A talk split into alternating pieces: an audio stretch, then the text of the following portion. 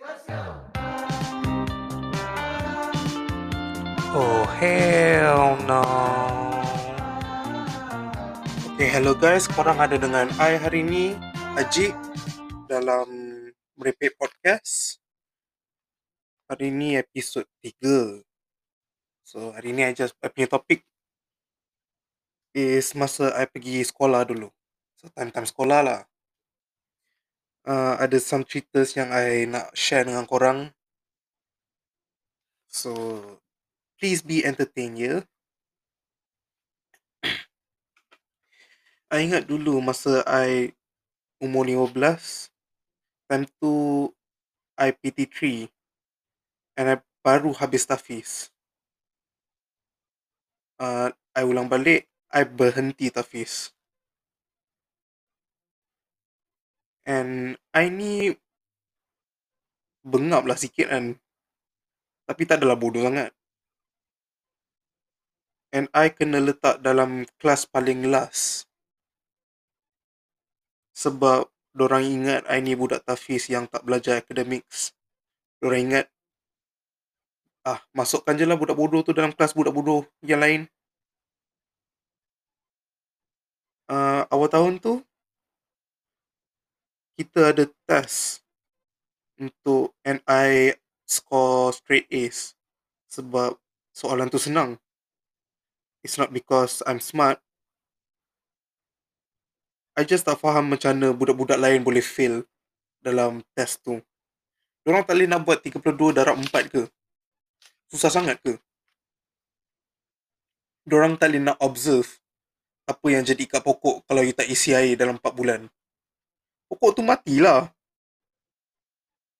Benda macam tu pun diorang tak boleh nak faham oblat nak lulus.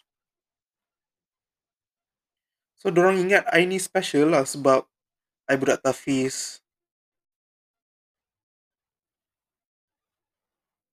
So, naturally, dengan exam masa dekat sekolah, makin lama makin susah kan. Contoh macam, Amir beli tujuh apple, tapi dia dah makan tiga. Berapa apple yang tinggal? Jawapan dia empat kan? Tapi diorang tukar, diorang evolve. Jadi, Amir ada 14 biji apple. 8 daripada 14 telah digunakan untuk jadi jus.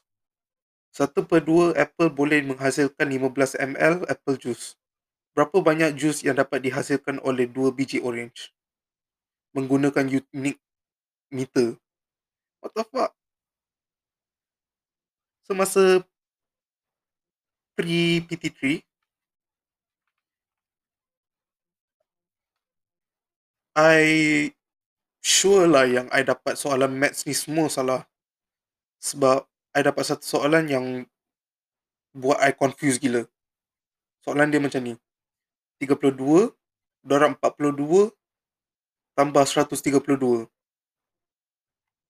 So, I ingat senang lah kan. I boleh jawab kacang. Lepas tu, I baca lagi. Dalam bentuk karangan. I terus gelabah. Aduh, apa benda ni? Aku masuk dalam kerangan. Sejak bila bahasa Melayu buat feature dalam bahasa dalam exam maths? I tak tahu yang I kena jawab dengan jalan kerja tau. Itu maksudnya buat kerja dalam bentuk karangan. So, this is what I did. Jawapan ini dengan uh, jawapan dia I buat dalam ayat. So kira satu perenggan lah. I tulis dalam ayat. Contoh macam ni eh. Jawapan ini bermula dengan 32 didarabkan bersama 42. Seterusnya, bla bla bla. Sebab ingat dalam bentuk karangan kan. Akhir sekali, jawapannya ialah 177 40 408. Lepas tu hujung-hujung tu tulis bagai au dan tebing. Sebab I ingat I boleh dapat points dalam BM.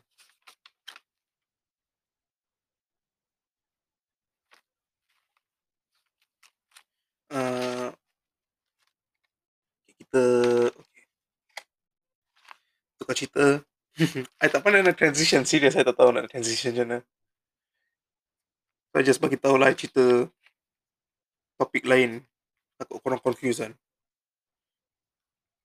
Okay, uh, kan I dah cakap tadi yang I ada masuk sekolah Tafiz sebelum I masuk sekolah menengah. So, parents I hantar I sekolah Tafiz sebab orang nak cuba dapat tiket free untuk masuk syurga. So, orang kata jadi Hafiz ni I boleh bawa 30 orang lah masuk syurga.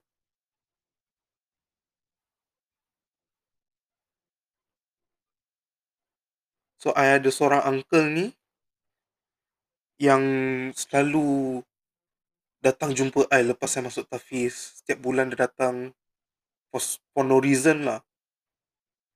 And bila dia datang, dia akan selit macam dia bagi duit. RM50. Lepas tu dia cakap, eh, ingatkan uncle tau. Macam, I bawa dia masuk syurga pula. I tak faham macam mana dia dia sanggup dia boleh nak bayar I dia bagi I duit untuk I bawa dia masuk syurga I ada ramai lagi tu nak orang nak bawa orang masuk syurga I ada I punya family I family besar 10 orang Lepas tu I akan ada my own family Mungkin sama macam ayah I Mungkin ada banyak anak juga So tu dah 20 orang Lagi 10 Mungkin I nak masukkan cucu-cucu ayah I sayang yang tak sayang yang lantak tak kisah. And I ada celebrity crush yang I nak masukkan. Ada, I suka Jananik. So kalau Jananik dengan ni, uh, ada crush kat you. Siap. You, sorry, cringe, I tahu. And masa I masuk asrama tu, orang promote betul-betul macam orang ni boleh macam universiti lah. Masa saya masuk tu, orang kata uh, setiap bulan the budak-budak boleh hafal satu juzuk. But I masuk sana 8 bulan, I hafal satu juzuk je. So, orang ada false advertisement lah. I bukan I pemalas, I rajin, but tak ada benda masuk. And orang ingat macam duduk dekat dalam asrama tu macam semua budak suci, semua budak baik, tak ada bully. Sama je, exactly the same dengan semua tempat yang lain.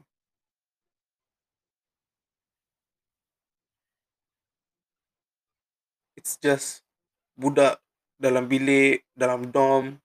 Kalau you masuk dalam dorm I tengah malam, you boleh nampak setiap bilik kita ada bunk beds. Dalam dorm tu, setiap katil ada kemah. If you don't know what kemah is, maksudnya, orang ada selimut, orang tarik atas kepala orang, orang stretch benda tu, tapi ada satu batang je yang support kat tengah-tengah. So basically, orang masturbate lah dalam the dorm walaupun asrama tafiz kan. It's just the same. Budak-budak semua nakal kat sana. I ingat lagi masa I kat sana the ustaz kat sana ada sekali tu kantoi dengan budak ni. Budak ni katanya lah curi phone seorang budak ni kan Lepas ustaz ni datang masuk dalam dom kita isap rokok sambil dia isap rokok tu suruh budak-budak sapu balik abu rokok dia supaya tak kantoi dengan warden dalam asrama tu.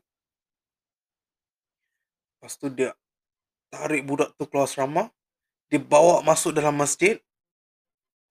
Lepas tu dia tibai budak tu. Dia belasah budak tu. Lepas tu kita dekat dalam asrama tu tak ada orang nak call siapa, kali nak call sesiapa. Sebab kita tak ada phone. And siapa-siapa yang ada phone, tak berani nak tunjuk orang punya phone, takut kena rampas. Lepas tu lepas dari dalam masjid tu, dia bawa keluar. Dia tampar budak ni. Dia tampar budak ni biji macam dalam cerita Bollywood. Budak tu pusing buat 360 terbaring atas lantai. And banyak cerita lah time asrama tu. Dekat asrama tu ada seorang laki yang lembut lah. Dia selalu pakai I tak tahu kenapa tapi dia pakai baju yang cutting perempuan. Yang lengan dia singkat. Lepas tu dia ikat kain pelikat dia betul-betul rapat. So nampak macam kalau dari jauh lah you nampak dia punya bayangan nampak macam dia pakai dress. I selalu kacau lah budak ni kan sebab it's asrama lelaki and tak ada perempuan dalam tu. So lelaki ni jadi mangsa of sexual harassment lah dengan budak-budak lain pun orang datang raba-raba dia it's weird the mentality dalam tu kan biji macam dalam penjara. You terperangkap dalam asrama lelaki banyak testosteron. Kalau you jalan dalam asrama pun you boleh terslip lepas tu tengok apa benda melekit atas kaki you tu kan. Something like those like that lah. And budak-budak lari keluar. Kalau you duduk dalam and ada point yang yang rasa macam I kat dalam Juvana tau. Pas budak semua melancap dalam bilik, dalam katil. Budak kena bully. Makanan okay lah actually. That's the only thing that I remember lah. But I ingat mas, orang selalu buat kuih tiaw but orang punya tauge nampak macam mutated tauge besar-besar ibu jari. Gemuk pun macam ibu jari. Sekarang ni ada covid. Apa korang punya pandangan pasal covid? To me to be honest it sucks lah. Yang I tak dapat keluar rumah and orang selalu panik tak tahu nak buat apa. Anyone ingat tak time H1N1 kira one of the first pandemic yang kita as Malaysian pernah ada lah. During 2007 2010 around that time I'm not sure. I ingat that time because I panic because cerit is one of the symptoms untuk H1N1 And I ingat masa I cerit tu I dah nak mati. Because you tak ada opinion and sebab you budak kecil and you tak ada opinion so you just ikut je apa orang cakap and selalu dalam TV orang kata kalau you muntah, you cerit and you demam kemungkinan you kena H1N1 masa I dalam masa I cerit tu uh, ada this time yang I, I nangis dalam toilet. I nangis dalam toilet because I takut I nak mati. Kena H1N1. And mama I datang ke toilet sebab dia ingat, dia dengar I nangis. So dia ketuk, bang, you kenapa bang? Kenapa you menangis tu dalam toilet? I kat dalam toilet tengah duduk. Ma, I tak nak mati lagi. I cerit. sampai tu you berak lagi kan. So but untuk this covid lawak lah juga macam mana orang Malaysia panic. Because uh, sekarang lagi teruk and kita tak dapat nak kerja for few weeks and from weeks to months and months to years. But lawak lah masa awal-awal orang orang Melayu panic because kita as a nation bila dah dengar kita tak boleh nak keluar rumah dua minggu kita panic and beli roti I tak tahu kenapa semua Malaysian beli roti to the point yang you pergi kedai pun roti semua dah habis lori Gardenia dari KL kena seluduk ke Terengganu. Apa yang diorang buat dengan roti tu? I just bayangkan suami isteri dalam dalam family tu buat list barang apa yang nak kena beli kan. The husband tak puas hati. Yang, nanti PKP I tak boleh kerja, tak boleh keluar rumah. Wife dia balas kan. Habis tu kita nak buat apa sementara PKP ni? Husband dia kata, ah kita beli roti je. Tak kisah, beli semua. Beli semua yang ada kat kedai tu.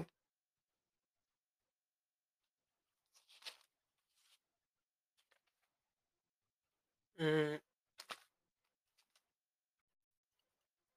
Hari tu I dengar dekat radio pasal anti-bullying campaign. Dia cakap pasal stop cyberbullying and stop body shaming. Sejak bila body shaming is a kutuk? I kalau tak ada body shaming, sekarang I dah 140 tau. But because of body shaming, I turun berat badan I. Sebab I kena bully. So I think it's soft lah untuk orang-orang Melayu sekarang. Bukan orang Melayu lah, kita lah.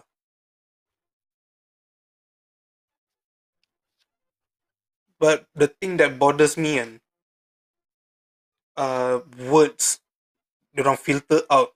Orang sekarang tak guna gemuk, orang guna chubby or curvy or sehat. Cause I pantang gila kalau orang cuba panggil I benda lain selain gemuk. Just call me fat, senang. Hari tu I pergi beratur dekat counter ice cream McD which is the best place untuk jumpa orang gemuk lain kan. Lepas tu ada budak kecil ni, dia tengah beratur belakang I dengan mak dia. Lepas tu dia cakap kat mak dia, Mami, kenapa ramai orang gemuk dekat sini? I pula macam terlalu jujur for no reason pasal budak ni kan. Lepas tu mak dia balas, Diorang bukan gemuk lah, Diorang sehat. Sambil tu dia jeling I. Macam dia minta confirmation. Yang hati I tak sakit. Which actually did the opposite. I sumpah bengang gila. Sebab bila you, sejak bila you nampak orang gemuk and you panggil orang sehat, it's weird. You tengok orang diabetes, tak ada kaki, lepas tu dia datang dekat uncle tu kan. Uncle, uncle makin sehat lah just call him fat. Memang it's not healthy to be fat. There's a certain level of fatness yang boleh diterima. Macam dead bots, dead bot is okay sekarang. Sugar daddy, semua ada dead bots. Tak ada macam sadar-sadar sangat.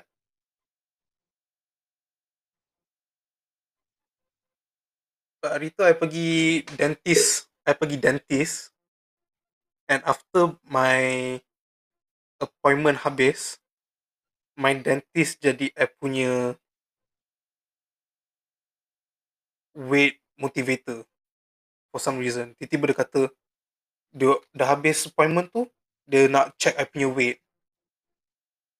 And I tak percaya langsung dia punya measurements because measurements is based on I pakai baju. So bila dah buat measurement semua, dia ambil sambil I pakai baju and dia ambil gambar. After dia punya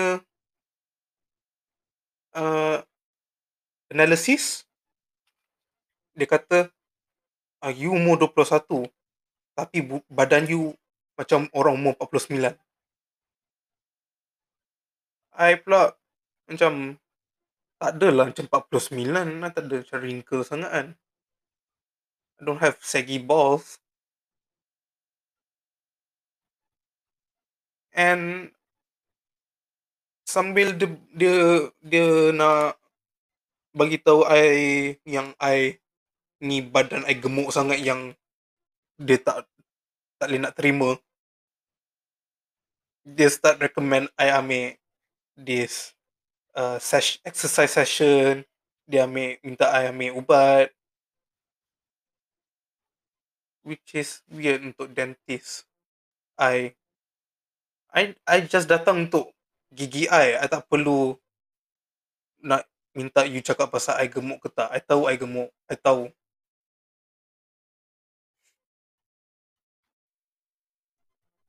Dia macam isap rokok lah. Tak payah nak tegur orang gemuk.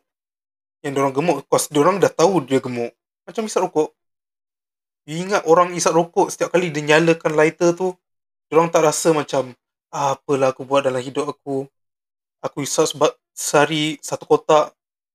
Aku rasa jantung aku berlubang dah ni. Diorang tahu yang isap rokok tu tak healthy. It's just diorang tak nak stop.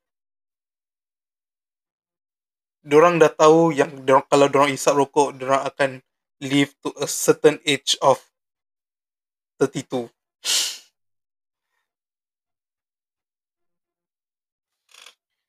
I tak I tak tahu kenapa orang yang straight ni tak faham kenapa lelaki gay boleh jadi gay. It's simple.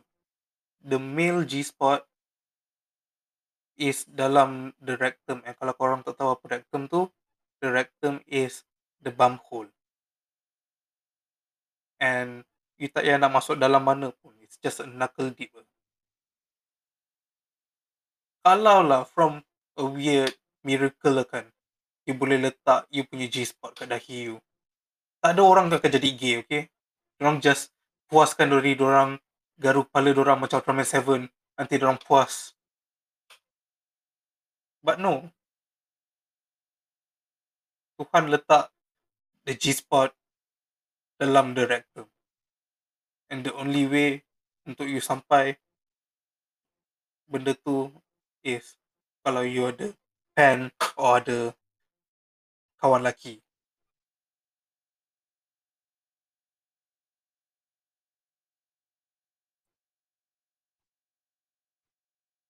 I tak pernah ada, I ada, I ada gay friends and I okay je dengan gay friends I. Diorang tak pernah nak kacau I because I respect diorang and diorang respect I as a straight guy. Diorang tak pernah macam attack I or tarik I masuk toilet. And the on the bila kalau you nak kenal lelaki gay kan for me the the easiest way untuk you kenal untuk you jumpa orang-orang gay ni kalau you naik grab. The statistic lah untuk I from my personal experience lah kan.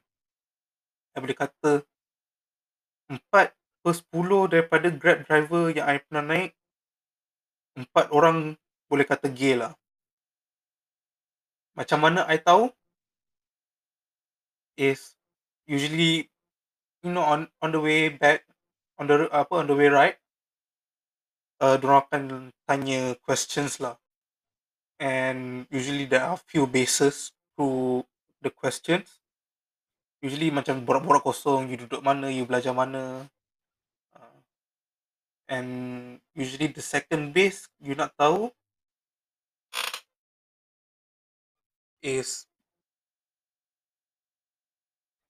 uh, diorang akan tanya soalan yang diorang nak identify, identify you yang you gay ke tak. Diorang just curious. Macam soalan-soalan macam you apa you ada girlfriend ke? Ah uh, tak ada, tak ada bang. Ya, oh. Uh, you suka perempuan? Uh, jangan cakap jangan pernah gagap kalau orang tanya you kalau you suka perempuan. Kalau you straight, you cakap you suka perempuan. Yeah, yes. Jangan gagap. You suka perempuan? Uh, hmm, jangan buat bunyi itu. Diorang akan target you as gay. Because bunyi itu buat you rasa, I tak tahu kalau I suka perempuan ke tak actually. So kalau you straight, just cakap you straight there are times yang kadang-kadang I gagap. Lepas I gagap tu, the third base, diorang akan tanya. Oh, dorang start cakap macam, "Mata kamu warna apa tu? Lawa lah mata kamu." Alah, lepas tu macam I I tak pernah ada orang try I tau. Perempuan tak pernah nak cuba buat punch, pick up line ke nak buat or nak try or do anything nice for me. Lelaki gay sahaja yang pernah buat pick up line or try I. So I rasa kembang lah bila dorang cakap, dorang cakap-cakap benda macam tu kan. Macam, oh, you comel lah. Tu I kat belakang macam, oh ya ke? Malulah bang.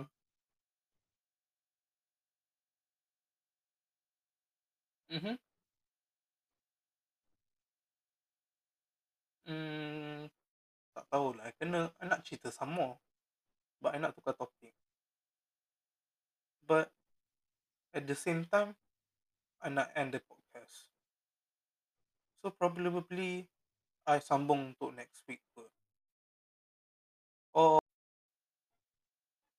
ni just random thoughts yang I ada lah dalam kepala I.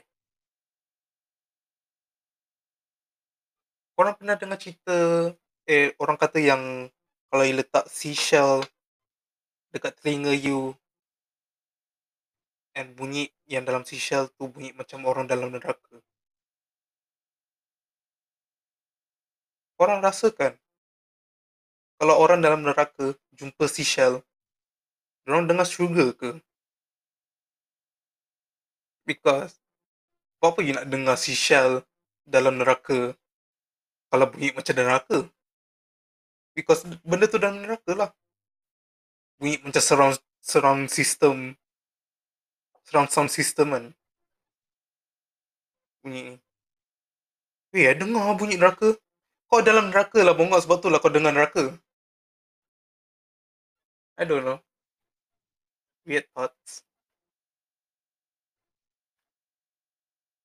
Another weird thought.